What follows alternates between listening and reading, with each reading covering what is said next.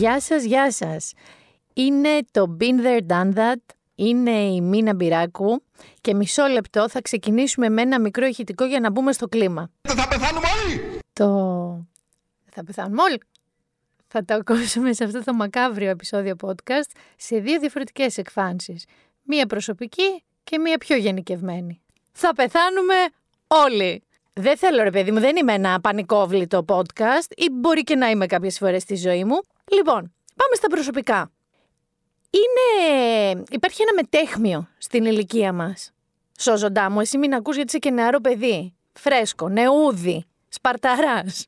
Υπάρχει όμως έτσι στους ανθρώπους που έχουμε καβατζάρι τα 40, έτσι, να πω ότι την Κυριακή έχω και τα γενέθλιά μου κλείνω τα 45 παρακαλώ. Τα καταφέραμε. Νομίζω ότι είμαι πάνω από τα μισά του προσδόκιμου ε, ορίου ζωής. Είμαι πάνω, το έχω καβατζάρει, δηλαδή πάω για 90. Έρχεται λοιπόν αυτή τη στιγμή το μετέχμιο που ενώ ήσουν λίγο γιόλο, εγώ ανήκα σε αυτήν την κατηγορία, δηλαδή έκανα κάποια βασικά check-up το χρόνο ή το δίχρονο, έτσι. Και κάποια πράγματα που ξέρω ότι πρέπει να προσέχω, έχω ας πούμε με το μάτι μου ένα θέμα, τα πρόσεχα. Αλλά ρε παιδί μου δεν είχα τίποτα.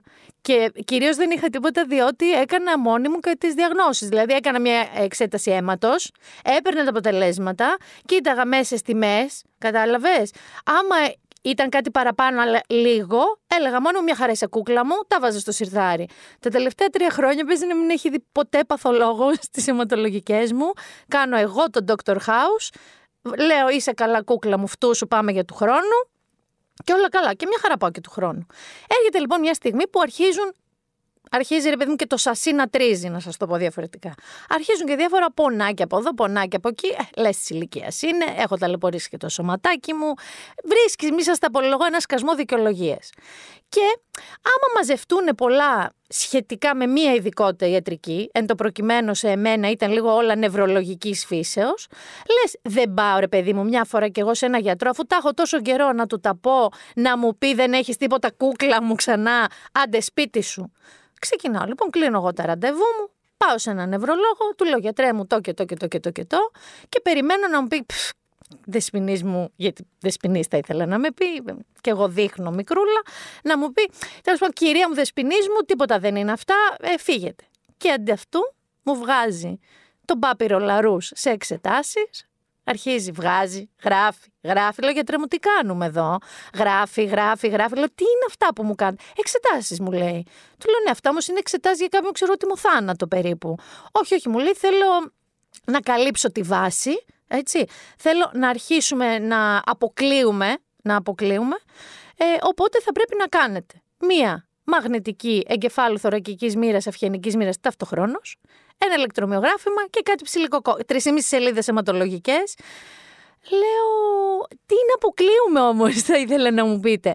Ο άνθρωπος αυτός είχε χιούμορ, μου λέει: Κοιτάξτε, αν δεν έχετε ήδη γκουγκλάρει, είχα φυσικά γκουγκλάρει, και γκουγκλάρετε, στο οποίο εγώ είμαι αντίθετος, αλλά δεν μπορώ να σας πάρω το ποντίκι από τα χέρια. Ε, θα δείτε ανεβρίσματα, εγκεφαλικά, όγκους, ε, σκληρίνσεις. Λέω, ε, οπ, οπ, οπ, οπ, όπα, όπα. Αυτά λέω πάμε να τα αποκλείσουμε και γελάει και μου λέει θα δούμε. Πανικός. Πανικός, σοκ και δέος έχω. Φυσικά πρέπει να γκούγκλερα ενώ οδηγούσα.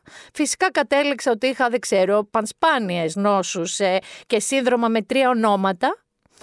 Παρόλα αυτά, άρχισα λοιπόν εγώ να έχω το άγχος της μαγνητικής. Άρχισα να Δεν είχα κάνει ποτέ ζωή μου τίποτα, ούτε ξωνική. Ποτέ και μου σκάει παιδιά πρώτο, πρώτο φορά, πρώτη φορά στη ζωή μου το mother load ας πούμε. Έτσι, το, το μεγάλο, το βαρύ.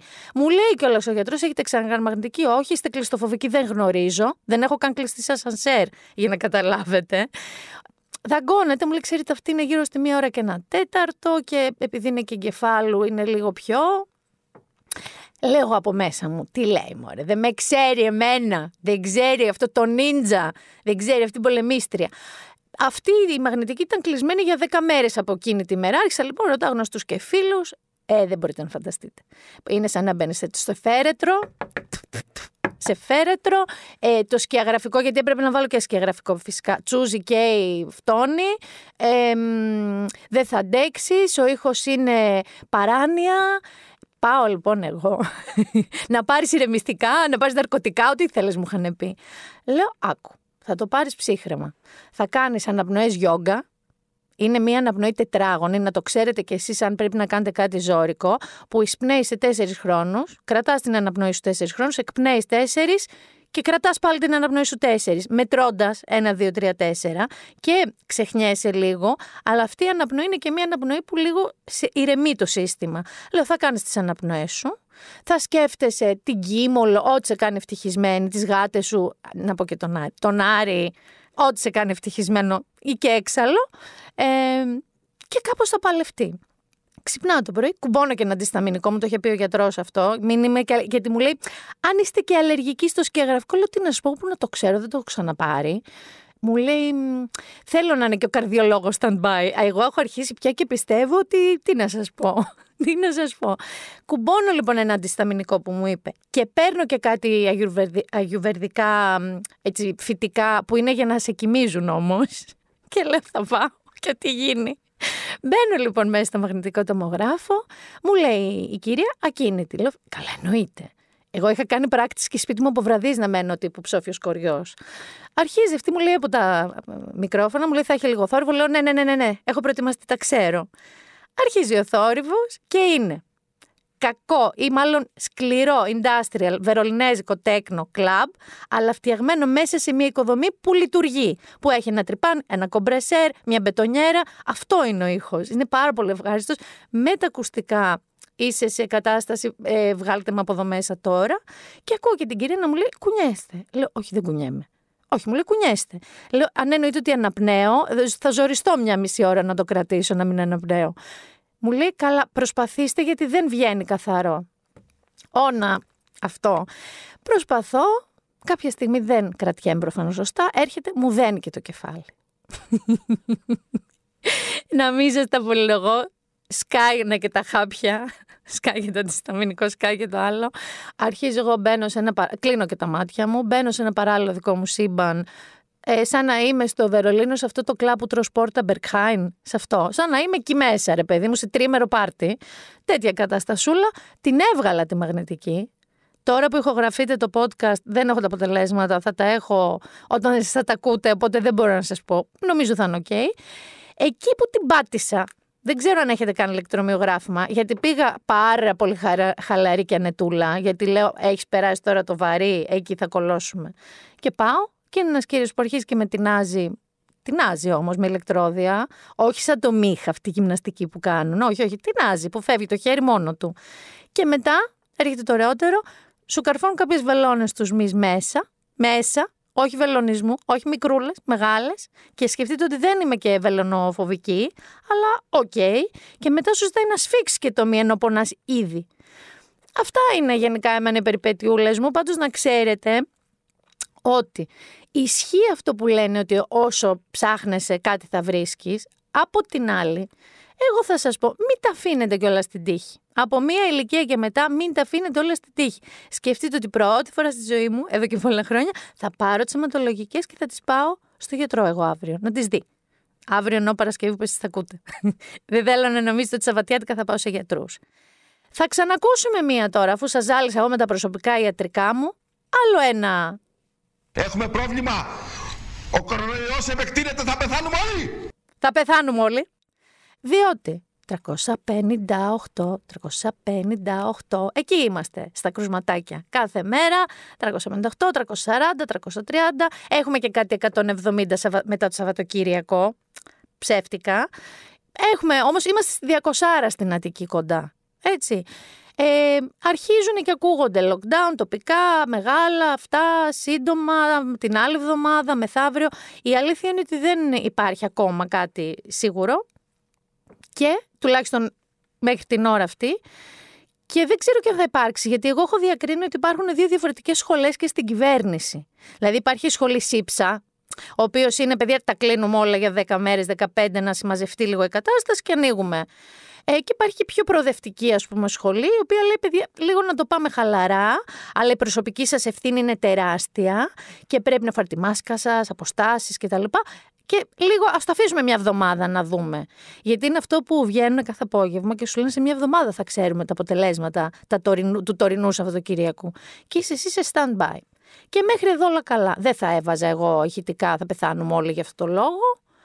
Ή και θα τα έβαζα. Γιατί, γιατί έχουμε 400 κρούσματα εμείς ξαφνικά που ήμασταν το απόλυτο, το καθαρό, το κράτος, με τους υγιείς ανθρώπους χωρίς τον κορονοϊό τον Ιούλιο, τώρα είναι αυτό. Για μην ακούσω τίποτα βλακίες, γιατί το έχω ακούσει ότι φταίνει οι μετανάστες και οι πρόσφυγες. Ναι, βέβαια, επειδή στις δομές οι άνθρωποι είναι ανα 50 με μία τουαλέτα, φυσικά θα κολλήσουν μεταξύ τους και φυσικά έχουν πάρα πολλά κρούσματα. Και δεν κατάλαβα τι θέλετε να τους κάνουμε. Να μην τους μετράμε. Θέλετε να τους αφήσουμε μόνο τους στη μοίρα τους; Δεν παίζει αυτό. Είναι αυτή τη στιγμή σε ελληνικό έδαφος, φιλοξενούνται. Φυσικά θα έχουν κάποια ιατρική περίθαλψη. Δεν ξέρω δηλαδή τι σας ακούγεται παράλογο αυτό που σας λέω. Αυτό όμως που θέλω να σταθώ είναι σε αυτή την κυβέρνηση. Η οποία θα, χίλια συγγνώμη κιόλας, αλλά υπήρξαν στιγμές δελφιναρίου. Προσπαθώ πάρα πολύ να το πω ευγενικά και κομψά και το πιο κομψό που μπορώ να σκεφτώ είναι δελφιναριό. Ξεκινάμε με τον κύριο Κουμουτσάκο, ο οποίος πήγε να κοινωνήσει με κάμερες, με φωτορεπορτάζ να το πω, τον παγίδευσαν, λέει, γιατί όλοι σκοντάφτουμε και πέφτουμε σε ένα κουταλάκι θείας κοινωνίας κατά λάθος και μετά σε παγιδεύουν και να το, το φωτογραφικό ντοκουμέντο. Τον παγίδευσαν, λέει. Είχε τα γενέθλιά του, λέει. Έχεις πάει ποτέ στα γενέθλιά σου να κοινωνεί. Όχι. Κοινωνείς με άλλα. Όχι με ίνο. Με α, άλλο. Ε, ναι. Δεν θα κρίνω όμως αυτό. Ο καθένας γιορτάζει τα γενέθλιά του όπως νομίζει και όπως καταλαβαίνει. Εγώ, ας πούμε, μπορώ να τα γιορτάσω αγκαλιά με εξτάσει. Δεν ξέρω τι θα κάνω. Όμως, είσαι κυβέρνηση. Κακώ, καταρχάς πας. Δηλαδή, όταν η κυβέρνηση διατείνεται κάθε απόγευμα, όπου σταθεί και όπου βρεθεί, όπου πάνε καλεσμένοι υπουργοί, παραυπουργοί, υφυπουργοί και όλοι αυτοί, και φωνάζουν για την ατομική ευθύνη και φωνάζουν για το φοράτε τι μάσκες σας, ε, χέρια, χαμ, χαμ, χέρια, αποστάσεις, μάσκες. Δηλαδή, και όλοι εμείς είμαστε σε ένα πανικό και κοιτάμε το διπλανό μας καχύποπτα γιατί μας πλησίασε ένα βήμα παραπάνω στο σούπερ μάρκετ. Δεν μπορείς, φίλε μου, να πηγαίνεις να κοινωνείς και να φωτογραφίζεσαι. Δεν γίνεται. Δηλαδή είναι αυτό που λένε και στα αμερικανικά lead by example. Ό,τι διοικείς μέσω του δικού σου παραδείγματος. Είτε πρόκειται για μια εταιρεία, είτε πρόκειται για μια μικρή ομάδα, είτε πρόκειται για μια χώρα. Βγαίνει ο Χαρδαλιάς, γίνεται και η ντριγκούλα, γιατί τον ρωτάνε φυσικά εκείνη τη μέρα οι ρεπόρτερ στην απογευματινή ενημέρωση. Βγαίνει λοιπόν ο Χαρδαλιάς, του λένε τι, κύριε Χάρμας, ε, τι γίνεται με τον ε, κύριο Κουμουτσάκο; Δεν το πολύ σχολιάζει, λέει όμως ότι πολλοί είμαστε πιστοί, αλλά δεν το, δια, δεν το διατυμπανίζουμε και τόσο, έτσι, δεν το κάνουμε και τόσο μεγάλο θέμα. Και σπάει ο διάλογος στο πόδι του και όπως ο Κουμουτσάκος γλίστρισε και έπεσε πάνω στο κουταλάκι και τον παγιδεύσανε, γλιστράει, κοίτα να δεις τώρα τι έγινε, γλιστράει ο χαρδαλιάς και πέφτει πάνω σε έναν παπά.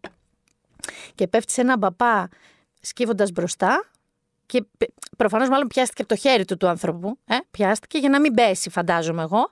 Να το όμως και το ντοκουμέντο του φωτογραφικό. Χειροφίλημα σου λένε, δεν φίλησε λέει αυτός στο χέρι, το ράσο.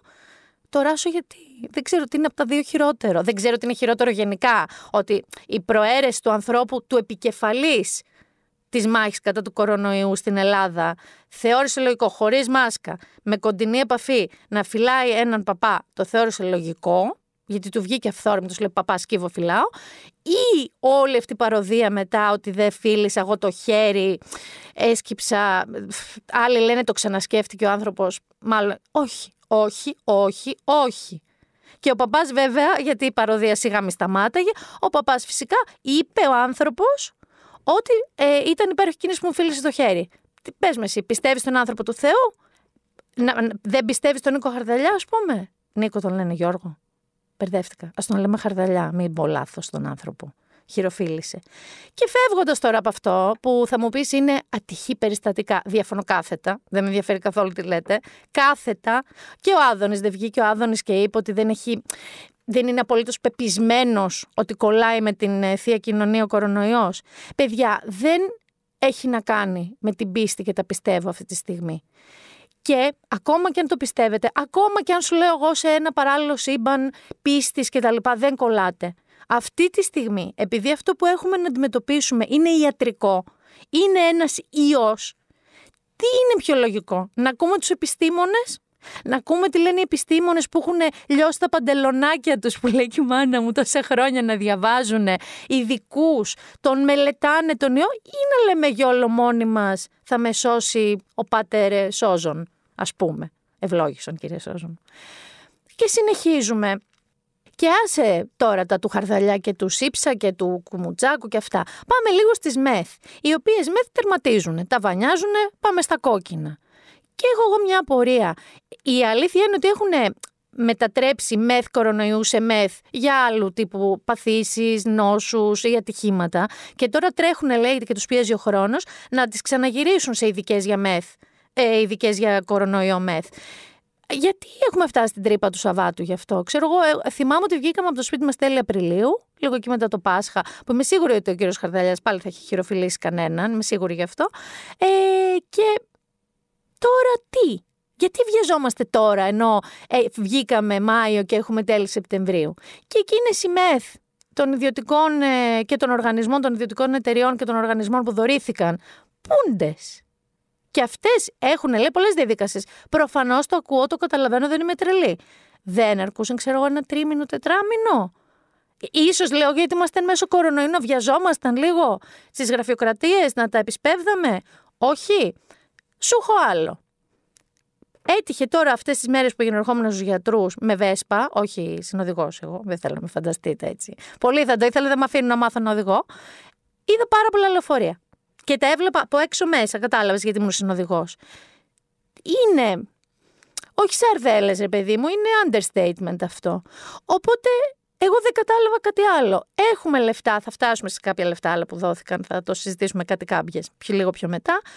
Έχουμε λεωφορεία, έχουμε τραμ, έχουμε μετρό και έχουμε ανθρώπους, πάρα πολλούς ανθρώπους στην Αθήνα, 5 εκατομμύρια κάτοικοι, ας πούμε περίπου, που πάνε στις δουλειές τους και έχεις κορονοϊό. Και φοράνε οι χριστιανοί μάσκα. Φοράγανε πάρα πολύ μέσα μάσκες. Και παλεύαν να έχουν αποστάσεις. Πού να τους έχουν γλυκέ μου τις αποστάσεις; Δεν γίνεται. Δεν γίνεται. Δεν είναι Κινέζοι ακροβάτες με πιατίνια στα χέρια, τραμπολίνο από κάτω, καβάλα σε μια τίγρη που πηδάει μέσα από να σε με φωτιές. Δεν είναι αυτό οι άνθρωποι. Οφείλεις, ούτε είναι επιλογή να τους πεις: Περιμένετε το επόμενο και το μεθεπόμενο. Ο άλλος πρέπει να είναι στη δουλειά του στις 9 θα πάρεις εσύ το αφεντικό του, λέγω να πεις κύριε Παπαδόπουλε, συγγνώμη που η μήνα άργησε, αλλά έπρεπε να πάρει το επόμενο βαγόνι. Δεν είναι αυτά πράγματα. Είναι το νούμερο ένα αυτή τη στιγμή. Ο πληθυσμός μετακινείται και κανείς δεν σκέφτεται ή δεν φροντίζει από 1η Σεπτεμβρίου, από 15 Αυγούστου να έχεις περισσότερα λεωφορεία νίκια, σε δεν με νοιάζει τα κάνεις. Δεν είναι μια συνηθισμένη συνθήκη που γκρινιάζουμε γιατί έχει κόσμο το μετρό. Δεν είναι μια συνηθισμένη συνθήκη. Κανείς δεν διαμαρτύρεται σε όλες τις χώρες. Ναι, τις ώρες εχμή έχει πολύ κόσμο τα μέσα μαζικής μεταφοράς.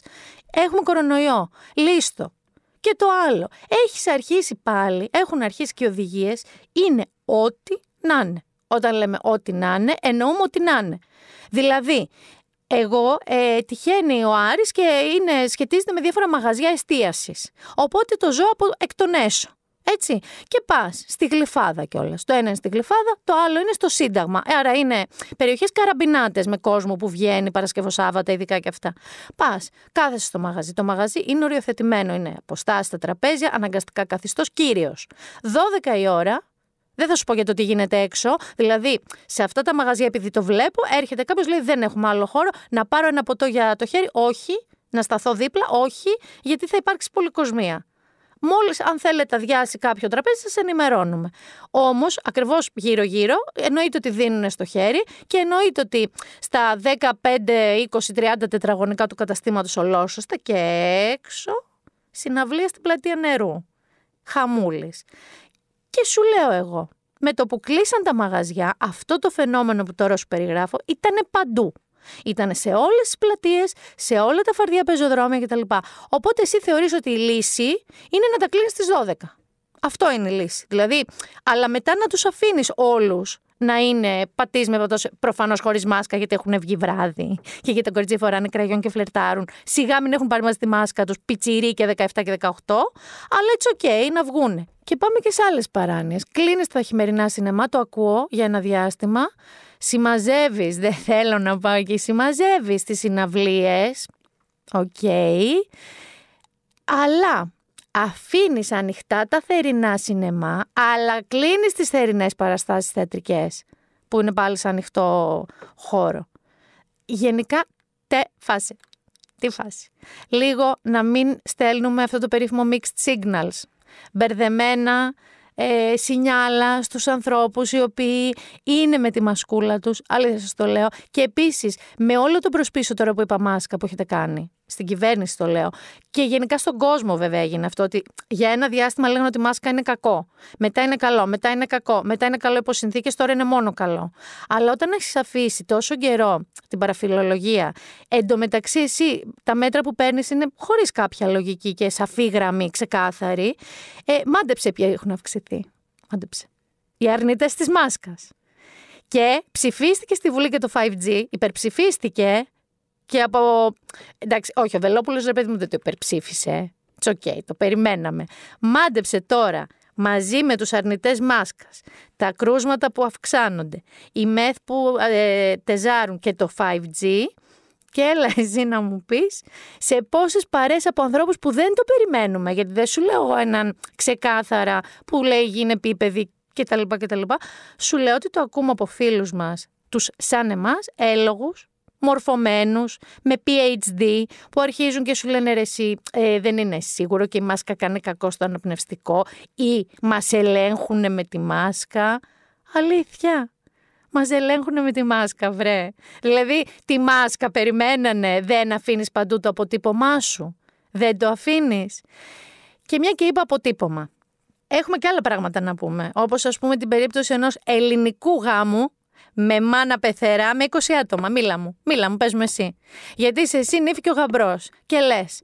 Λοιπόν, δεν θα φωνάξω μεγάλους, θα φωνάξω κολλητούς μου. Και από αυτούς τους πολύ κολλητούς μου, να είναι 20. Κουμπάρι και τα λοιπά. Έρχεται η πεθερά. Έρχεται η πεθερά. Τη μανούλα, ε, θα βγάλω τρεις φίλους, τέσσερις να βάλω και τους γονείς. Τη θεία Βυργινία. Ρε μάνα, έχω 20 άτομα. Η θεία Βυργινία που σε μεγάλωσε. Η θεία Βυργινία που σε μεγάλο. Να έρθει και η θεία Βυργινία. Ναι, αλλά αν έρθει η θεία Βυργινία, δεν πρέπει να έρθει και ο παππούς ο Χρήστος. Ρε, μαμά, δεν είναι ο παππούς μου ο Χρήστος, δεν είναι ο παππούς ο απευθείας, είναι ένας μπαρμπα παππούς. Αυτός ο οποίος όταν εσύ είχες πάθει βροχιολίτιδα ήταν πάνω από την κούνια σου και καταλήγεις και παντρεύεσαι με τη μάνα σου έξαλλη, γιατί χωρί τη Βυργινία και ο παππούς Χρήστος, αλλά και η συμπεθέρα έφερε δικούς της. Δεν πρόλαβα όλα. Και είσαι εσύ, γιατί, μην το κάνεις. Πήγες σε δημαρχείο μόνος σου με τον καλό στην καλή σου, παντρέψου σε μια εκκλησία, δεν θέλω να θίξω και τελείωνε. Τώρα, ή που κάνουνε, το έχεις δει, παράνομα. Θυμάσαι Παπαθεμελή, Παπαθεμελή που μαζευόμαστε στις πλατείες. Τώρα η παρανομία ποια είναι, σου λέει. Εγώ θα συνεννοηθώ με μια wedding planner, με ένα DJ, με ένα χώρο κρυφά και θα φέρω όχι 20, θα φέρω 100. Και μετά που βρίσκεται ένας θετικός και σου κάνει η χνηλάτιση, είσαι και βλάκας, διότι έχεις κολλήσει. Μην το κάνετε. Αναβάλλετε το ή αν δεν κρατιέστε και είστε στα μέλια και αγαπιέστε, κάντε το με 20 και με 10 και με 5, μη σου πω. Δεν είναι της στιγμής. Είπαμε όμως ε, πριν για τους αντιμάσκερ που μας παρακολουθούν και θέλω να σας πω, ε, να σταθούμε λίγο σε ένα καταπληκτικό και συγκλονιστικό ντοκιμαντέρ. Έχει ανέβει το επίπεδο. Το βλέπεις, επειδή την προηγούμενη φορά είπαμε πολύ για Bachelor και Big Brother. Είμαι τίγκα, τίγκα στο ντοκιμαντέρ. Όμως αυτό το ντοκιμαντέρ είναι πραγματικά κάτι χωρίς πλάκα, συναρπαστικό και συγκλονιστικό και είναι το Social Dilemma. Και είναι στο Netflix. Και στην πραγματικότητα μιλάει για την digital εποχή, και μιλάει για το πώς παγιδευόμαστε στην πραγματικότητα όλη μας η ζωή, όλη μας η ζωή. Από τη στιγμή που έχουμε το smartphone, το tablet, τις συσκευές μας και είμαστε στα social media και είμαστε σε διάφορα μέσα δικτύωσης κοινωνικής, πώς αλλοιώνεται κανονικά ο πυρήνας μας και το είναι μας. Και εγώ δεν θα σταθώ στο ότι μας παρακολουθούν. Το έχω δεχτεί, ρε παιδιά, τώρα. Αλήθεια. Αν θες πραγματικά να είσαι off the grid, που λένε, να εξαφανιστείς από προσώπου γης, πρέπει να πετάξεις τις κάρτες σου, να μην έχεις λογαριασμούς. Είναι πολλά. Ωραία, OK, okay, με παρακολουθούν. Αυτό όμως είναι το απλοϊκό, γιατί λες, με παρακολουθούν, που μπαίνω, τι κάνω, τι δείχνω, άρα τι μου σερβίρουν, διαφημίσεις και άρθρα που με ενδιαφέρουν. Αυτό είναι αυτό που νομίζεις. Στην πραγματικότητα θα ξεκινήσω, θα σας πω μία συγκεκριμένη ατάκα που λέει μέσα If you are not paying the product, you are the product. Εάν δηλαδή που λες εσύ πληρώνεις στο facebook, όχι, πληρώνεις στο twitter, όχι. Άρα τι, αφού δεν πληρώνεις για κάποιο προϊόν, μάντεψε. Το προϊόν είσαι εσύ. Και όταν λέμε είσαι εσύ, εννοούμε είναι οι πεπιθήσεις σου, η αντίληψή σου, οι προτιμήσεις σου, οι οποίες εσύ νομίζεις, οι γνώμες σου, νομίζεις ότι είναι κάτι σφυριλατημένο γερά από τη μέχρι τώρα ζωή σου. Δεν το συζητάω καν για παιδάκια, έτσι, θα πούμε γι' αυτό. Ενώ τελικά τι κάνουνε; Μετακινούν 1%, 1% αυτά που πιστεύεις και αυτά τα οποία σε χαρακτηρίζουν σαν άνθρωπο. Δηλαδή, αν εγώ τώρα μπορώ να ψάξω για τους αντιμάσκερς ή γράψω η μάσκα προκαλεί ε, πάθηση στα πνευμόνια, θα βομβαρδιστώ με ύπουλο τρόπο και σταδιακά από προτινόμενα από όλα τα μέσα κοινωνικής δικτύωσης με θέματα για αυτό. Αν βομβαρδιστώ αρκετά και μου σερβίρει επιστημονικά άρθρα, γιατί εγώ επιστημονικά έψαξα, και μου τα σερβίρει για ένα μήνα και τα διαβάζω εγώ κάθε μέρα και άλλο λίγο και άλλο ένα που μου προτείνει και άλλο ένα, εγώ μπορεί να έρθω σε ένα μήνα από τώρα και να μην είμαι και τόσο σίγουρη ότι η μάσκα δεν κάνει κακό στα πνευμόνια μου. Και αυτό είναι ένα τόσο δούλι. Και επειδή εγώ δεν είμαι ειδική, αλλά υπάρχει ειδικός, πάντα φωνάζουμε εδώ έναν ειδικό, έχουμε μαζί μας την Νικόλ Σαβάκη, social media expert, η οποία θα συζητήσει μαζί μας για το social dilemma. Φυσικά και τη βάλαμε και το ίδιο, το είχε δει η κοπέλα και θα την υποδεχτούμε και ένα, με ένα κομμάτι του Father John Misty, το οποίο λέγεται Total Entertainment Forever και έχει ένα πολύ ωραίο στίχο που λέει ότι ο ιστορικός του μέλλοντος θα μας βρει εκεί από ε, μούμιες, ε, σκελετούς, καλωδιωμένους στο hub μας, στο σπίτι μας. Κάπως έτσι φαντάζομαι θα μας βρει ο ιστορικός του μέλλοντος. Πάμε να υποδεχτούμε την Νικόλ.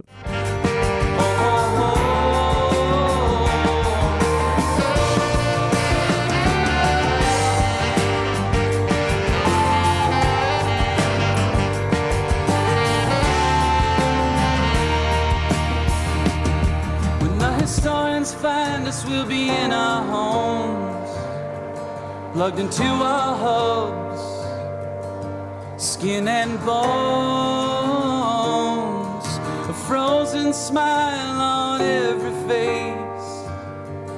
As the stories replay, this must have been a wonderful place. Νικόλ μου, τι κάνεις? Είμαι καλά. Νικόλ Σαβάκη, τα είπαμε, fashion, ε, fashion λέω. Είδες, να, είδες, το χούι βγαίνει τελευταίο. social media expert, να μιλήσουμε για το social dilemma. Το έχεις δει, μου είπες. Ναι, το είδα. Και πριν, το πριν σου πω, έλα να μας ναι, πεις ναι. γι' αυτό. Καταρχάς, πώς σου φάνηκε; Ε, υπήρχαν κάποια σημεία που μου άρεσαν αρκετά, αλλά σε γενικές γραμμές δεν με ενθουσίασε. Δεν είπε κάτι το οποίο δεν ξέραμε ήδη για τα social media. Κοίταξε να δεις, θα σου πω, συμφωνώ. Δηλαδή, άλλος ένας φίλος μου που είναι στο χώρο των social media και κάνει, ξέρω, στρατηγική σε εταιρείες, μου είπε ότι το θεώρησε λίγο απλοϊκό και επιφανειακό. Όμως θέλω να σας βάλω, γιατί το λάθος το κάνουμε όλοι οι, που έχουμε ε, κάποιο είδους ειδίκευση.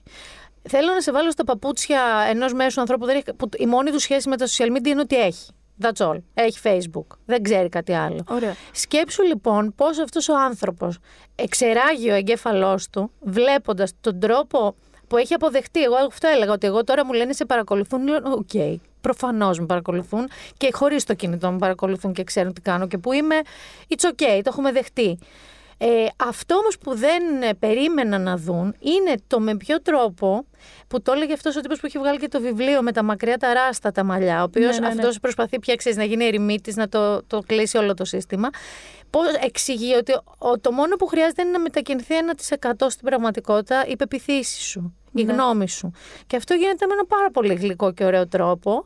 Με τα social media να είναι οι κολλητοί σου που σου λένε Α, θες να διαβάζεις για μάσκες και αντιμάσκες; Να, να σου πετάξω μερικά άρθρα στο YouTube, στο Twitter, παντού παντού στο Instagram. Και θέλω λίγο λοιπόν να σε ρωτήσω για το θόρυβο των social media, αυτό που στην πραγματικότητα έλεγε και το πώς η γνώμη μου πλέον είναι πραγματικά η γνώμη μου και όχι η γνώμη της πλειοψηφίας του κόσμου στα social media αλλά και των ίδιων των ανθρώπων που τρέχουν τους αλγόριθμους ναι. των social media. Ε, γενικά τα social media ε, είναι η τεχνολογία της πυθούς που λέμε περνάνε ασυναίσθητα αλλαγές γενικά στην καθημερινότητα, μας αλλάζουν τις συνήθειες, το οποίο είναι κάτι που συμβαίνει εδώ και πάρα πολλά χρόνια. Ε, είναι γενικά, εμένα με, με συγκλώνησε ο τρόπος που τα παρουσιάζαν, για τα, τα δαιμονοποίησαν. Νομίζω ότι αυτή τη λέξη έψαχνα. Τα δαιμονοποίησαν πάρα πολύ. Ισχύει. Και ήταν λίγο υπερβολικός ο τρόπος ε, παρουσίασης της όλης χειραγώγησης. Χειραγώγηση υπάρχει. Εννοείται ότι υπάρχει, στερούν την αίσθηση της αυτοεκτίμησης και της ταυτότητας. Εστίασαν, που αυτό είναι πολύ θετικό, εστίασαν στους εφήβους και στα παιδιά. Δηλαδή και ο τρόπος που γυρίστηκε σε σχολείο, που η κεντρική ιστορία του ντοκιμαντέρ ήταν μια οικογένεια με παιδιά σε διάφορες ηλικίες, που η πιο μεγάλη ε, παρατηρεί ότι τα μικρά της αδέρφια είναι λίγο πιο εθισμένα.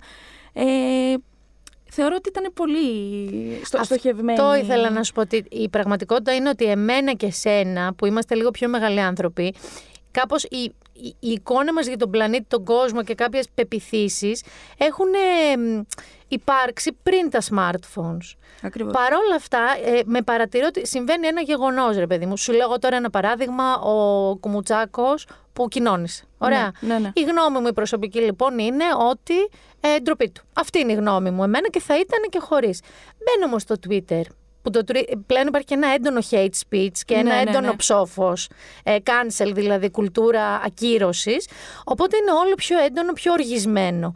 Μπαίνω, γελάω, με- γιατί ε, πάντα εγώ σε όλα μου τα social media δεν ακολουθώ ομοειδεάτες μου, ακολουθώ κυρίως αντίθετους με μένα για, να εκτεθείς στην διαφορετική άποψη. ναι, να δω, να ακούω τις διαφορετικές απόψεις. Έλα όμως από την πολλή φασαρία μέσα στη μέρα, γιατί πολλές φορές κάνεις αυτό το refresh, refresh. Ναι, ναι, ναι. Αρχίζουν και σου μπαίνουν ρε παιδί μου σπορ. Μήπως είμαι κι εγώ υπερβολική ντροπή του, ξέρω εγώ, άνθρωπος Μήπως όντως πιστεύει. ήταν της στιγμής, μήπως είχε γίνει είναι κάτι η ανάγκη πριν. του, η Ναι, ναι, ναι. ψυχολογική, ξέρω εγώ. Και αρχίζεις και όντως, ενώ εγώ είμαι 45 χρόνων άνθρωπος και αρκετά απόλυτη θα έλεγα σε απόψεις μου, αρχίζουν και σου μπαίνουν τα Είναι, σποράκια. είναι αυτά τα second thoughts που Αυτό. σου δημιουργούν. Ναι, είναι πάρα πολύ σημαντικό αυτό. Στους εφήβους, λοιπόν, είπε και κάτι άλλο, ότι μια πλαστική χειρουργό που είπε για το Snapchat syndrome. Το Snapchat dysmorphia, ναι. Δυσμόρφια. Για πες λίγο γι' αυτό. Ε, διάβασα μια έρευνα το 2017 σύμφωνα με την ε, Αμερικανική Ακαδημία Πλαστικής Επανορθωτικής Χειρουργικής Προσώπου. Το 2017 το 55% των πλαστικών που γινόταν στο πρόσωπο πήγαιναν και λέγανε ε, θέλω να δείχνω καλύτερα στα social media. Το 55%. πω, πω, πω, πω. Το Snapchat dysmorphia εμφανίστηκε το 2018 όταν πηγαίνανε και ζητούσαν να μοιάζουν με το φίλτρο του Snapchat. Αυτό που έλεγε πολύ ωραία μέσα στο ντοκιμαντέρ είναι ότι στην ουσία γνωρίζεις τις ατελειές σου, τις βλέπεις στον καθρέφτη καθημερινά. Το, το κλικ της αλλαγής είναι όταν βλέπεις τον εαυτό σου χωρίς αυτές τις ατέλειες με τα φίλτρα. Εκεί είναι που συνειδητοποιείς ότι Α, θα ήμουν έτσι. μμ, μου αρέσει αυτό. Μην πάτε μακριά. Τώρα που στο Instagram υπάρχουν τα custom φίλτρα, δηλαδή τα Ακριβώς. φίλτρα που δημιουργούν χρήστες. Ναι, ναι. Φέτος το καλοκαίρι, ιδίως, πρώτη φορά, κατακλείστηκαν τα φίλτρα αυτά που μπορείς να έχεις στα story σου από φίλτρα τα οποία σε κάνουν ποντέρεξ, σε κάνουν ζιζέλ. Τίποτα. Μια χαρά και σε βίντεο, όχι μόνο σε φωτογραφία. Και ενώ όλοι παρατηρούσαν, μα όλοι, ε, ε, ε, εμούς συμπεριλαμβανομένε, έτσι, τα βάλαμε να δούμε και λέγαμε πόρε γάμο το να είχα αυτά τα γονίδια. Αυτό, Και τι στο ναι, δικό μου ναι. νησί θα είχα. Δεν θα είχα πάει στη Σέριφο να παρακαλάω για ένα δωμάτιο. Ε, παρόλα αυτά, ενώ τα ποστάραμε και λέγαμε χαχά, αν είχα αυτά τα γονίδια, προφανώς εγώ το έκανα το τεστ στον εαυτό μου. Δοκίμασα τρία τέτοια φίλτρα. Ε, μιλάμε ότι εντάξει, βροντάγαν τα πατώματα με το πόσο ωραία ήμουνα. Και μετά έβαζα το, την κανονική απλή φωτογραφία selfie και πάθαινα κατάθλιψη. Από τα like. Όχι, κατάθλιψη. Από την Έβλεπα εικόνα. τον εαυτό μου που είμαι κοντζαμάν γαϊδούρα και δεν έχω τέτοιες ανασφάλειες. Ξέρω το- αυτό που λες στις ατελείες μου. Έβλεπα το potential, την προοπτική, έβλεπα Αυτό. εμένα και έστω για ένα κλάσμα του δευτερολέπτου έπεφτα ρε παιδί μου ψυχολογικά. Και έλεγα πω πω έχω τέτοιους κύκλους. Πω πω έχω τέτοιες ρητίδες. Πω πω είναι έτσι το κεφάλι μου. Είναι, όχι, είναι αυτό. Σου δημιουργεί το. Σου δείχνει πώς θα μπορούσες να ήσουν. Και αυτό είναι ακόμα πιο τρομακτικό. Αυτό γιατί δείχνει εσένα στην Ακριβώς. τελειότερη εκδοχή. Αυτό, γιατί σκέφτεσαι, γιατί μπορείς να είσαι καλά με τον εαυτό σου και να πεις: Εγώ είμαι τέλεια. τέλεια. Μου αρέσει.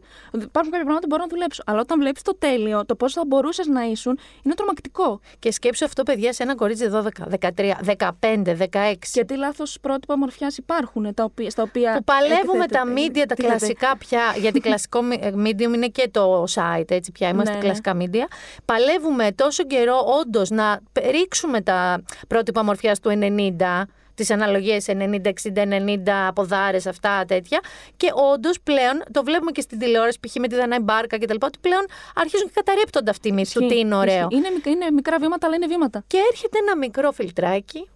έρχεται ένα μικρό φιλτράκι στο Snapchat ή στο Instagram και στα τελειώνει όλα. Εντάξει, το Snapchat ε, πλέον δεν είναι τόσο επίφοβο όσο είναι το TikTok.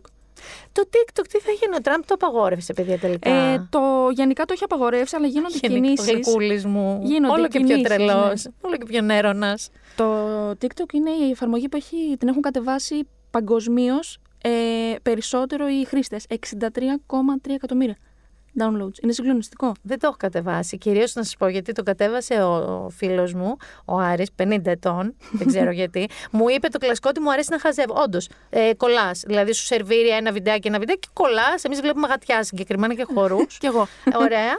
Ε, και μου λέει μια μέρα, θες να κάνουμε, μου λέει ένα, ένα απλό. Αυτό που και καλά κάνεις ένα μπραφ και αλλάζουν τα ρούχα σου αυτόματα. ναι. Μας πήρε 3,5 ώρες. Έγινε ημιαποτυχημένο, δεν θα πω τελείως. Εντάξει, είμαι αποτυχημένο. Και του συγγνώμη, αυτοί οι άνθρωποι στο TikTok για να κάνουν ένα βίντεο που ανεβάζουν 10 τη μέρα. Μου λέει δεν κάνουν κάτι άλλο. Είναι η δουλειά τους. Είναι η δουλειά Μα τους. πληρώνονται. Α, πληρώνονται. Ναι. Σώζον, Πληρώνονται ανά χίλια, έτοιμος για ανά TikTok; χίλια views. πληρώνονται ένα χίλια views. Ναι. Να και κάτι που δεν Η Bella ήξερα. Ports που, έχει, που είναι η πιο γνωστή στο TikTok και έχει το βίντεο με τα περισσότερα views στο TikTok, Πόσα είναι; νομίζω είναι γύρω στα ε, 65 εκατομμύρια, αν δεν κάνω λάθος. 0,003 λεπτά του ευρώ ή 0,002, δεν θυμάμαι ακριβώς. Για χίλια views πόσα βγαίνουν; Ε, Λάθος Πολλά. δουλειά κάνουμε Ναι. που καθόμαστε με τα Ναι, ναι, ναι. μικροφωνάκια μας. Θα σε Εγώ- βγάλω εγώ στο TikTok εσένα. Έτσι. Ου! ε, άλλο που ήθελα να σε ρωτήσω. Που μου έκανε τρομερή εν- ε, εντύπωση. Και αυτό αφορά πιο πολύ ενήλικες. Ε, ο κατασκοπευτικός καπιταλισμός που είπανε, που στην πραγματικότητα είπε ότι οι διαφημιστικές πλέον, βασικά η μεγαλύτερη αγορά, το μεγαλύτερο χρηματιστήριο αυτή τη στιγμή είναι τα data. Εννοείται. Έτσι, που σημαίνει ότι οι αλγόριθμοι δουλεύουν με ποια λογική, για να καταλάβετε λίγο κι εσείς τι είναι αυτό, ότι βλέπουν εμένα τις προτιμήσεις μου, αλλά όταν σας λέω τις προτιμήσεις μου δεν εννοώ γάτες, εννοώ ποια φωτογραφία, βίντεο βλέπω, πόση ακριβώς ώρα, πού Ναι, ναι, εστιάζω, ακριβώς. όλα.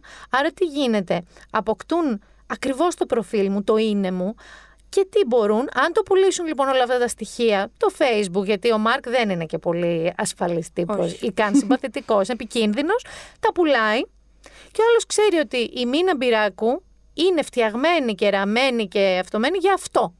Και θα μου σερβίρει αυτό που 100% Θα αγοράσει. θα αγοράσω. Ναι. Και θα μου το σερβίρει και σε στιγμή ολόσωστη. Μεταξύ δύο βίντεο, αφού έχω σκρολάρει πέντε λεπτά.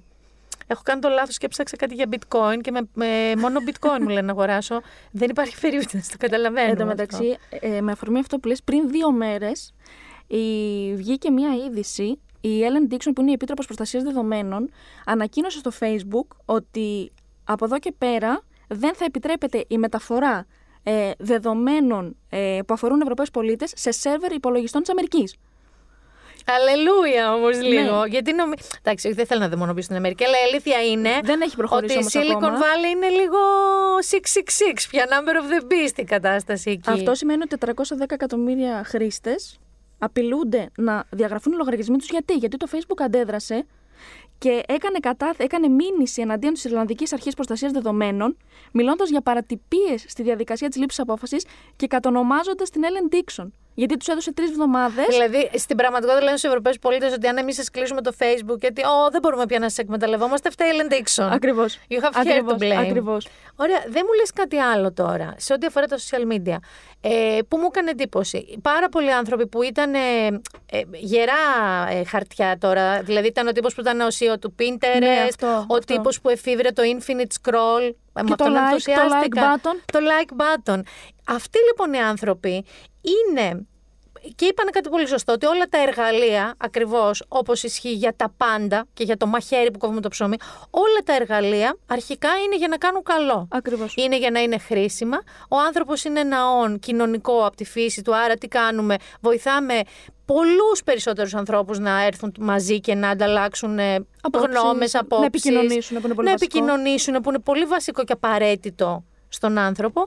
Τώρα, αυτό όμως που με τρόμαξε είναι ότι στην πραγματικότητα αυτοί τι φτιάχνουν. Φτιάχνουν υπερυπολογιστές, υπεραλγόριθμους, οι οποίοι είναι artificial intelligence. Ναι, ναι. Και οι, οι, οι συγκεκριμένοι υπολογιστές, συγκεκριμένα προγράμματα γίνονται πιο έξυπνα μόνα τους και στην πραγματικότητα προσαρμόζονται γινόμενα δε- δε- κακά, evil, χωρίς πια τον έλεγχο του ανθρώπου που τα σχεδίασε ή τα έτρεχε. Ναι, γιατί είναι έχουν- ανεξέλεγκτα. ναι. Ανεξέλεγκτα εναντίον σου πλέον. Το- Γι' το αυτό οποίο, είπανε. Ναι, δεν ήταν ο αρχικός του σκοπός. Δηλαδή, αυτό λέγανε ότι οι περισσότεροι, άμα παρατήρησες, έχουν φύγει από αυτές τις θέσεις για ηθικούς λόγους. Μμ. Εμένα αυτό ήταν που με συγκλώνησε. Λέω, φαντάσου τι. Ξέρουν, γιατί δεν σε γιατί βλέπανε συγκλώνησε μέσα. που όπως και ο, ο Steve Jobs δεν αφήνουν τα παιδιά τους. Το, που είπε ότι καθο- Καθόλου. No screen time. Ναι. Όχι λίγο, Τίποτα, όχι καθόλου. πέντε λεπτά, όχι Ναι, ναι, ναι. μισό.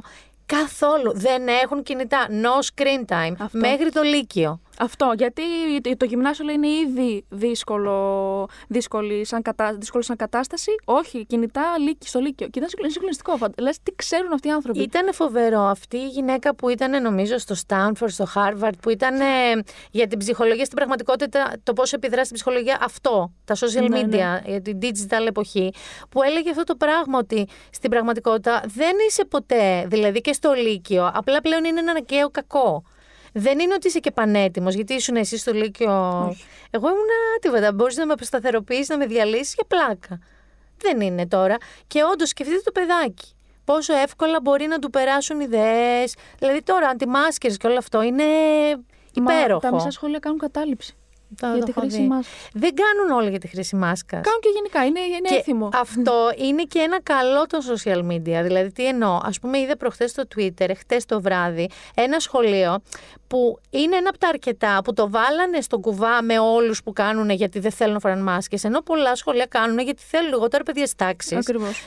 Περισσότερους καθηγητές, ε, πιο ανοιχτό ωράριο, μεγαλύτερο διάλειμμα, γιατί βγαίνουν ένα διάλειμμα πια η κάθε, Ναι, το ναι. κάθε τμήμα. Άρα είναι η αντίδραση.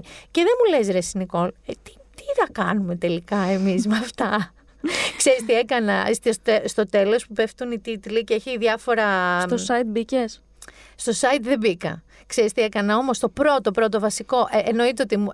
Καταρχάς το έβλεπα ενώ κοίταγα social media. Εννοείται, ναι, ναι. Ε, και λέω, ε, τι κάνεις, τι Οι κάνεις; τύποι στο τέλος βάλανε follow us on social media. Just kidding. Just kidding. ναι, ήταν. Έκλεισα πάρα πολλά notifications. Μα πάρα πολλά που είχα. Εμένα δεν ανάβει η οθόνη μου πλέον από notif- notifications. Αυτό είναι μια λοιπόν καλή λύση γιατί εμένα αυτό που πραγματικά με σόκαρε είναι που είχαν οπτικοποιήσει τους αλγόριθμους. Ήταν συγκλονιστικό, Ναι, ναι, ναι, ναι. με αυτόν τον ηθοποιό από το Mad Men Ναι, ναι. λοιπόν. Ο οποίο τι έλεγε αυτός; Α, έχει ώρα να κοιτάξει το κινητό Α του. του στείλουμε η ότι Μίνα. η πρώην του τα Ας του- έφτιαξε με ναι. Κάποιον. Και όταν λέει α του στείλουμε, εννοεί το notification. Ναι, ναι, συγκλονιστικό. Καμιά φορά δεν σου λέει ότι Α, Nicole wrote something, ξέρω εγώ, on Twitter ή Ναι, ναι, like κάτι this. άσχετο. Κάτι άσχετο. Είναι ναι, ναι. τυράκι. Έτσι και κάνεις το λάθος εκείνη τη στιγμή και μπεις να δεις, ε, θα σου πετάξει κάτι άλλο, κάτι άλλο. Να το. Τελείωσες. Ενώ είχες πει θα αφήσω το κινητό μου κάτω για μία Καλά, ώρα. Αυτό, ναι, ναι. Ποτέ. Άρα, ε, μία καλή προ... ένα καλό πρώτο βήμα για να είμαστε λίγο ρεαλιστές, γιατί δεν πρόκειται εγώ να κλείσω όλα μου τα accounts. Δεν γίνεται. Και είναι κομμάτι της δουλειάς μου, το οποίο ταυτόχρονα είναι δικαιολογία, γιατί μου αρέσουν τα social media. Έτσι. Αυτό όμως που θα κλείσουν τα notifications. Ναι. Για να μην έχει το ίδιο μου το κινητό ένα άψυχο πράγμα, εφιέστατο, αλλά άψυχο, να με παίρνει από το χέρι και Ναι, να με είναι αναγκάζει. πολύ controlling, ναι. Αυτό. Πάντως στο site τους που το παραδέχτηκα γενικά έχουν βιβλιογραφία. Μπορείς να δεις, να ακούσεις, να διαβάσεις ε, από πού πήραν στην ουσία τη- η πηγή όλων αυτών των πληροφοριών. Θα κάνουν ε, ε, online σεμινάρια Πάρα πολύ ωραίο. Διαχείριση των social media Ναι. από το χρήστη. και έχουν ε, για εφήβους, για ψυχολογική στήριξη. Πες πάρα το πολύ ωραίο. site. Ε, thesocialdilemma.com Ωραία. και έχουν ε, που σου δίνουν κάποια tip πώς να αντιμετωπίσεις, πώς να, πώς να μειώσεις το screen time σου. Ε, εγώ έχω βάλει και το screen time Και εγώ αγχώνει το και, έχω βάλει. πόσο περπατάω και πόσο νεροπίνω με έχει κάνει τρελή. Ναι, δηλαδή, ναι. ειδικά αυτά τα notifications φύγαν πρώτα, πριν Ναι, από το εννοείται. Twitter φύγανε. Ναι, ναι. δηλαδή μου Ισχύει, δημιουργούν ισχύει. έξτρα άγχος στη ζωή μου.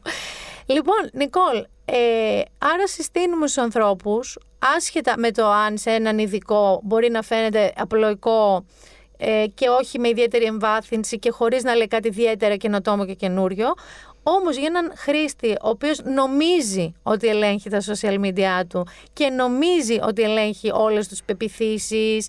Γιατί εγώ μέχρι που χαιρόμουν και λέγω σιγά, μου δείχνει διαφημίσεις που μου αρέσουν. Ναι, Σιγά, μπράβο. πού είναι το κακό; Δεν χρειάζεται να κάτσω να ψάξω. Να τα εδώ μπροστά. Στην πραγματικότητα το κακό είναι ότι μου τα στέλνει συνέχεια ε, σε στιγμές που ξέρει ότι είμαι ικανή να ψωνίσω. Ξέρουν παιδιά. Ξέρει πότε εγώ είμαι ready to spend.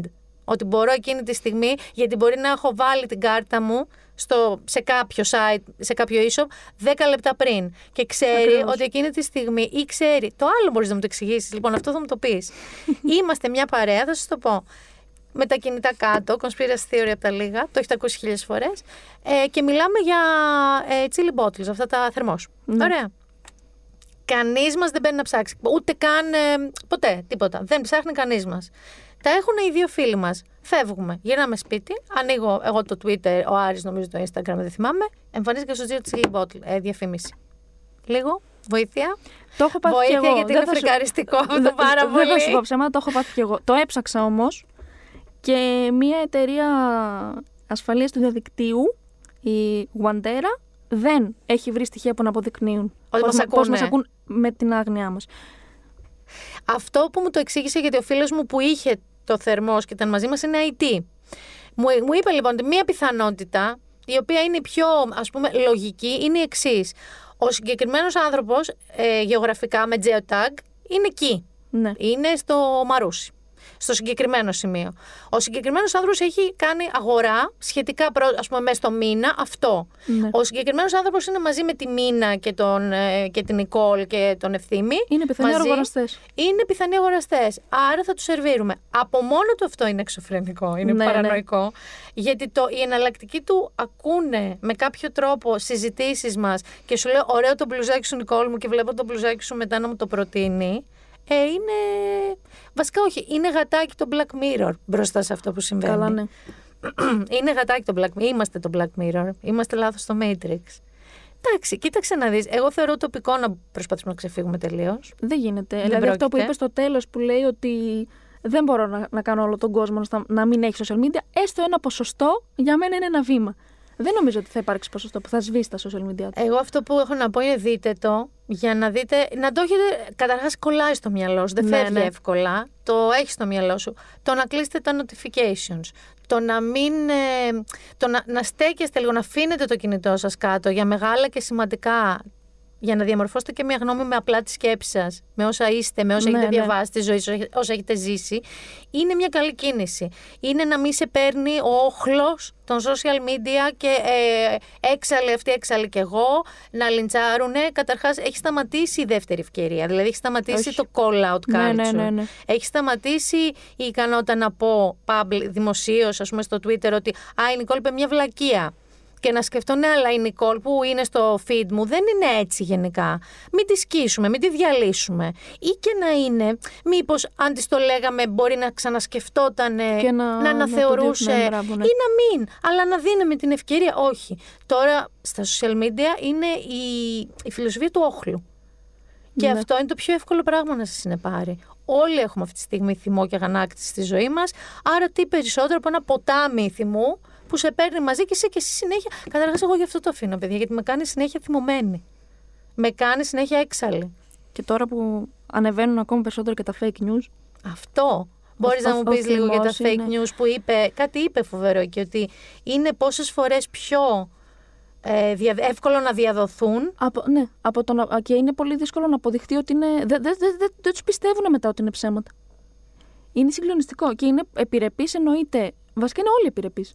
Οι μικρότερες όμως και οι μεγαλύτερες ηλικίες πιο πολύ. Ε, βέβαια. Δηλαδή, όλον η μαμά μας μας έχει στείλει ένα δείτε το πριν το κατεβάσουν. Ναι, Ό- σίγουρα, Όσοι έχουμε κάνει το σίγουρα. λάθος και τις έχουμε ανοίξει Facebook. Ναι, αυτό. Και, τους, και την έχουμε φίλοι Και επίσης. δεν έχουμε... φύ- Α, Ναι. τι- Εγώ δεν έχω τέτοια επιλογή. Το ζακέτα να πάρεις, να κρατάς τα χεράκια σου, να μην ξοδεύεις λεφτά και καρδούλες και μελιτζάνες από το ποστάνι μας είναι καθημερινό στο Messenger. Εντάξει. Λοιπόν.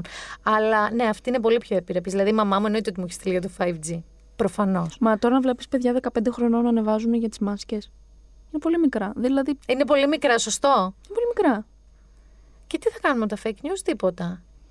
Το δουλεύουν. Γιατί μετά. Το- το δουλεύουμε ρε, εσύ να αυτό. σε ρωτήσω και κάτι τελευταίο και θα σε αφήσω φύγεις. Έχω πάρει μονό, μονότερμα.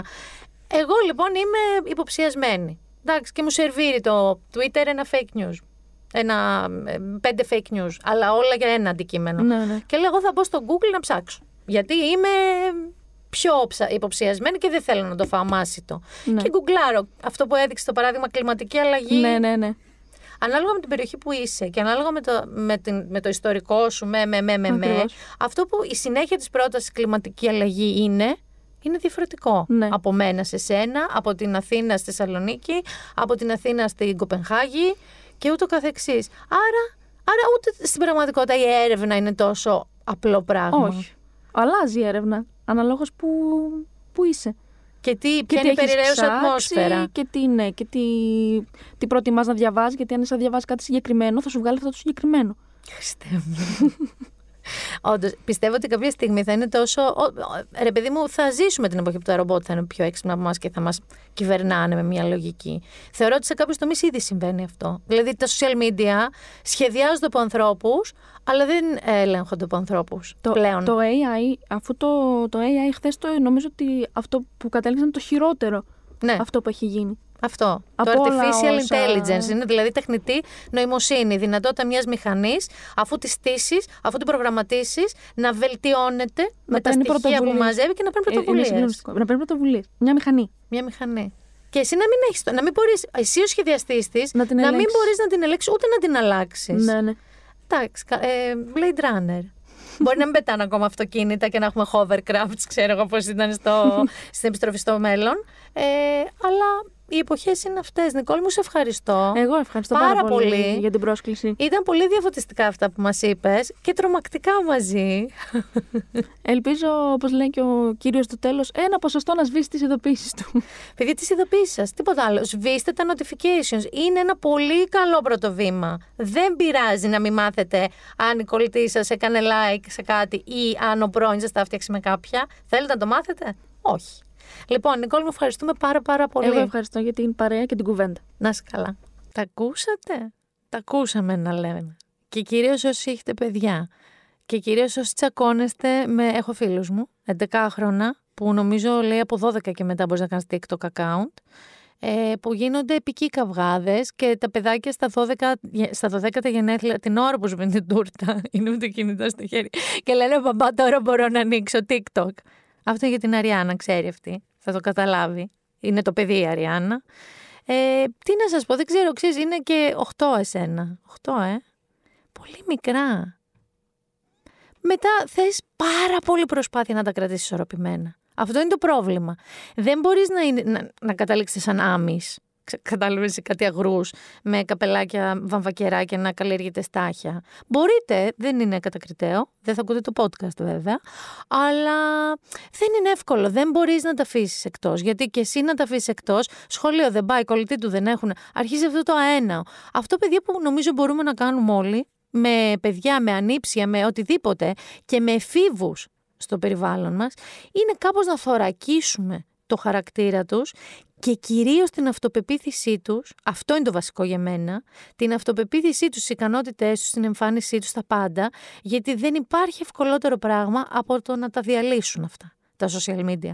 Να τα αποσταθεροποιήσουν και να τα κάνουν ανθρώπους εξαρτημένους, φοβισμένους, ανασφαλείς, ε, πάρα πολλά λάθος πράγματα. Οπότε, ναι, καθυστερήστε τα όσο μπορείτε από τη μία τα social media στα παιδιά, από την άλλη θωρακίστε τα παιδιά σας και τους χαρακτήρες τους να είναι λίγο πιο δυνατά απέναντι σε αυτή την πρόκληση που είπαμε ας πούμε το ε, Snapchat, δυσμόρφια και ούτω καθεξής.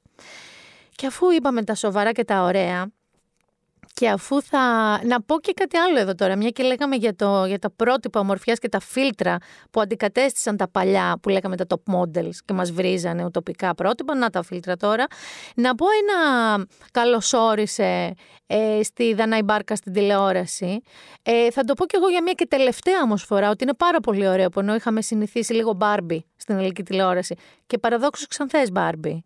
Λες και είμαστε βα- βα- βαθιά Νορβηγία. Πλατινέ, μπλε μάτι, όλες. Αυτό είναι η πρωινή ζώνη, ρε παιδί μου. Και εμφανίστηκε η Δανάη. Η οποία Δανάη είναι ένα κορίτσι πιο ζουμερό, με διαστάσεις ανθρώπινες, δηλαδή τσουπό, τρώει, της αρέσει, υπέροχη, ζωντανή. Ε, δεν έχει ωρεοπάθεια και ακισμό τέτοιου τύπου. Ωστόσο είναι πανέμορφη γιατί είναι τρομερά λαμπερός άνθρωπος και έχει- είναι και κούκλα. Και είναι και ένας κανονικός χαρακτήρας ανθρώπου. Δεν είναι λίγο εσύ νοικοκυρούλα στο σπίτι τώρα, εμένα που με βλέπεις είμαι και λίγο φίλη σου, αλλά και λίγο θα σου πω τι να κάνεις. Απευθύνεται σε ένα άλλο τύπου κοινό, καινούρια κοπή. Τα νούμερα δεν ξέρω τι έχουν δείξει. Η αλήθεια είναι ότι δεν έχω δει, αλλά πλέον ή, να ξέρετε, όπως και στα μέσα τα έντυπα, έτσι και στην τηλεόραση, δεν υπάρχουν πια τα νούμερα τα 70%, 60, 50 και τέτοια. Είναι όλοι λίγο πολύ, συν δύο-τρεις μονάδες.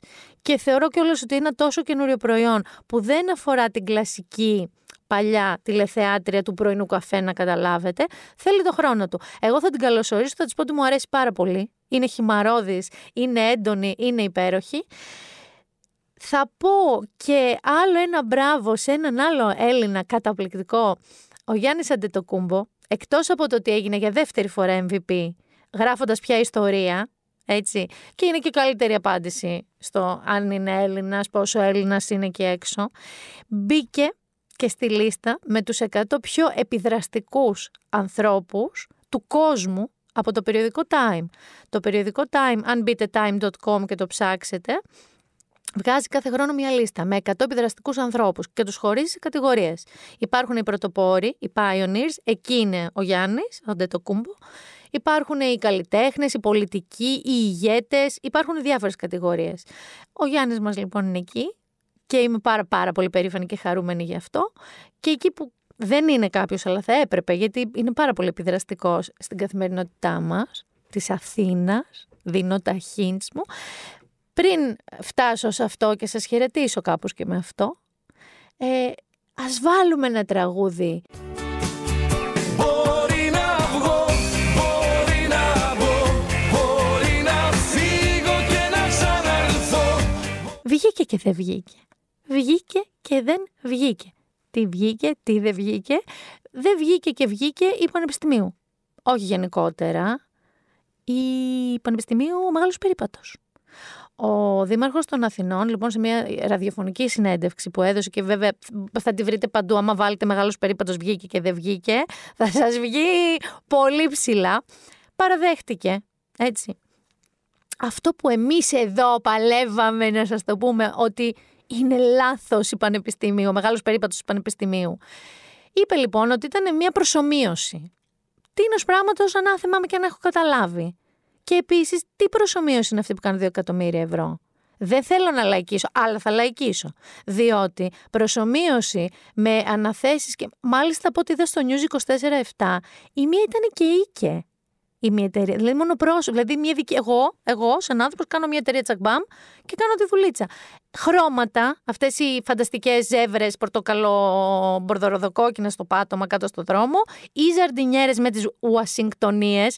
Τρελαίνουμε γι' αυτό. Αυτές που θα πάνε οι Ουασιγκτονίες; Εκεί στην Πανεπιστήμιο. Δεν θα στολιστούν για Χριστούγεννα. Δεν θα βγάλουν εκεί τα φωτάκια οι φίνικες. Οι φίνικες είναι οι Ουασιγκτονίες. Τέλος πάντων, ο άνθρωπος είπε ότι ήταν ένα πείραμα και τώρα θα δούμε, και αυτό δεν είναι υπόσχεση, είναι απειλή. Θα δούμε την Πανεπιστημίου όπως δεν την έχουμε ξαναδεί, γιατί μας είπε ότι τώρα το σχεδίασε, το περιχαράκωσε, το δοκίμασε και τώρα θα αρχίσει να σκάβει για να αλλάξει πεζοδρόμια, χαμός, δεν ξέρω, υπόγεια κανάλια, Βενετία, δεν ξέρω τι μπορεί να γίνει. Όμως, θεωρώ ότι είναι ένα πάρα πολύ θρασί είναι ένα, όχι θρασί, πώς να το πω, arrogant παιδί μου, ναι, θρασί και ε, με έπαρση την άκουσα εγώ αυτή την ατάκα. Δηλαδή, έχεις ταλαιπωρήσει κόσμο, έχεις δεχτεί κριτική. Όλο αυτό έχει συμβεί, αν θυμάστε, μόλις έχουμε βγει από την καραντίνα, σε μια ούτως ή άλλως φορτισμένη ε, φάση της ζωής μας για να ταλαιπωρούμαστε και έτσι. Και όλοι είναι κάτω τα χέρια και ο μεγάλος περίπατος ήταν έναν, παρεπιπτόντως τώρα είδα έναν, έναν μοναχό, μοναχό άνθρωπο που περπάτησε στη Βασιλής Σόλγας μόνο του, έναν περίπατο. Έναν περιπατητή στο μεγάλο περίπατο. Λοιπόν και βγαίνεις και λες ότι εντάξει ήταν ένα πείραμα που βγήκε και δεν βγήκε. Δηλαδή αν εγώ θέλω να κάνω flight simulation προσωμείωση πτήσης. Θα πάω να πάρω ένα μονοπλάνο που κάνει 100.000 ευρώ. Μπορεί να μου βγει, μπορεί και να μην μου βγει. Όχι. Θα κάτσω στον υπολογιστή μου και θα κάνω εκεί προσωμείωση. Θα το κάνω σε μικρότερη κλίμακα, αν θέλω να κάνω προσωμείωση. Θα το κάνω σε ένα μικρό δρόμο, σε μια μικρή πλατεία, ένα τεστ. Αυτό ήταν προσωμείωση. Και αυτό είναι ωραίος τρόπος, κύριε Μπακογιάννη, μας να μας λέτε τέτοια πραγματάκια. Λίγο, λίγο είναι σαν να έχει άγνοια. Και με την Τεχνόπολη, θυμάσαι, που δεν φόραγε τη μάσκα του. Και λέει και τέτοια. Ξύνεται στην κλίτσα του Τσοπάνη. Εγώ θα το πω αυτό λίγο αυτή τη στιγμή. Και δηλαδή θα τη κάψει την πανεπιστήμια, θα την κάνει. Ξέρεις εσύ, όχι. Ιδέα μαύρη δεν έχεις. Λοιπόν, τι να σας πω. Με αυτά και με εκείνα, μια χαρά. Όλα μια χαρά στέλιο ήρθες. Πας στα φλόρα. Ο κορονοϊός, είπαμε, έρχεται. Ρίξε μου άλλον έναν. Άλλον έναν. Έχουμε πρόβλημα. Ο κορονοϊός επεκτείνεται, θα πεθάνουμε όλοι. Ναι, δεν μπορώ, δεν το χορτάνω να τα ακούω αυτό το πανικό που μου δημιουργεί. Η Αθήνα. Α, ξέρεις τι ξεχάσαμε; Την κάμπια. Αφήσαμε την κάμπια. Γιατί δεν φτάνει που τον πολεμάμε το Δήμαρχο Αθηναίων. Δεν φτάνει που ξεβάβαν τα χρώματα. Δεν θα το αφήσω και αυτό να πέσει κάτω. Δεν φτάνει που τον προσωμείωση. Έχει σκάσει μία κάμπια στον καζόν της ομονίας και του έχει φάει τον καζόν. Θυμάστε την παλιά γαλλική ταινία το Γιόλα Φταίει, τον Καζομοντή. Γιόλα Φταίει τον καζόν. Λοιπόν, του έχει φάει και τον καζόν. Και είπε και ο άνθρωπος, και τι να κάνω εγώ τώρα; Τι να κάνω, σου λέει, για τον καζόν της ομόνοια. Ξέρα, ήρθε μία κάμπια. Εγώ φταίω και για την κάμπια. Ε, όχι, εντάξει. Έχεις κάνει άλλα κι άλλα. Μη σου φορτώσουμε και την κάμπια, αγαπητέ μας Δήμαρχε. Τελευταία πρόταση, γρήγορη. Γιατί σας τάζω βιβλία, επειδή δεν διαβάζω ένα βιβλίο τη βδομάδα, δεν προλαβαίνω και με αγχώνετε, αλλά μου ζητάτε. Θα σας προτείνω ένα το οποίο, αν δεν το έχετε ήδη διαβάσει, να το διαβάσετε. Είναι το Ο Άρχοντας των Μυγών. Είναι παλιό, κλασικό βιβλίο ε, Lord of the Flies, αν μπορείτε να το διαβάσετε και στα αγγλικά ακόμα καλύτερα. Και είναι Πώς σας λένε τώρα ότι με όλα τα reality, με τους έγκλειστου, ότι λένε για το μεγάλο αδερφό και τη φάρμα των ζώων, και αυτό πρέπει να το διαβάσετε του George Orwell το 1984 και τη φάρμα των ζώων, αν δεν τα έχετε διαβάσει. Αλλά το συγκεκριμένο, ο Άρχοντας των Μυγών, στην πραγματικότητα είναι κάποια αγόρια έφηβα, μικρά σε ηλικία, προέφηβα μάλλον, τα οποία εγκλωβίζονται σε ένα ερημικό νησί. Και εκεί βγαίνει στην πραγματικότητα ο χαρακτήρας, η αναγκαστική συμβίωση, υποπεριορισμένο, σε περιορισμένο χώρο και η βία και η ανάγκη της επιβίωσης και όλα. Άρχοντας των μυγών λοιπόν, του William Golding, ε, ο οποίος ε, έχει πάρει και Νόμπελ να ξέρετε, ε, και θα... Δεν είναι αυτό που φαντάζεστε, ένα εξωτικό νησί, μερικά παιδάκια μαζεμένα, βαρετό. Όχι. Είναι πάρα πολύ αγριευτικό και είναι πάρα πολύ ενδεικτικό της ανθρώπινης φύσης. Και, fun fact, είναι μικρούλι. Είναι μικρός ο πάχο. Οπότε μπορείτε να το διαβάσετε. Θα αρχίσω να προτείνω και κλασικά βιβλία. Γιατί είναι ωραία τα καινούρια, τα πολύ διαβασμένα, αλλά είναι καλό να ενισχύσετε και τη λίστα με τα βιβλία που πρέπει, ρε παιδί μου, να έχεις διαβάσει τη ζωή σου. Πώς είναι ο Γέρος και η Θάλασσα, επίσης πολύ μικρούλι. Αλλά ο Άρχοντα των Μηγών είναι από τα πιο αγαπημένα μου, γιατί δεν είναι αυτό που περιμένετε και αυτό που νομίζετε. Ήταν το Binder Done That, λίγο μεγαλύτερο από άλλες φορές, αλλά έχει πολύ ενδιαφέρον η Νικόλ Σαβάκη και όλο αυτό με τα social media. Ε, θα τα πούμε την άλλη εβδομάδα. Δεν θα τα πούμε καραντίνα, όχι καραντίνα. Δεν θέλω εγώ να λέω χοντράδες. Εγώ λέω θα τα πούμε. Been there, done that. Μίνα Μπυράκου, θα τολμήσω να πω ραντεβού την επόμενη εβδομάδα.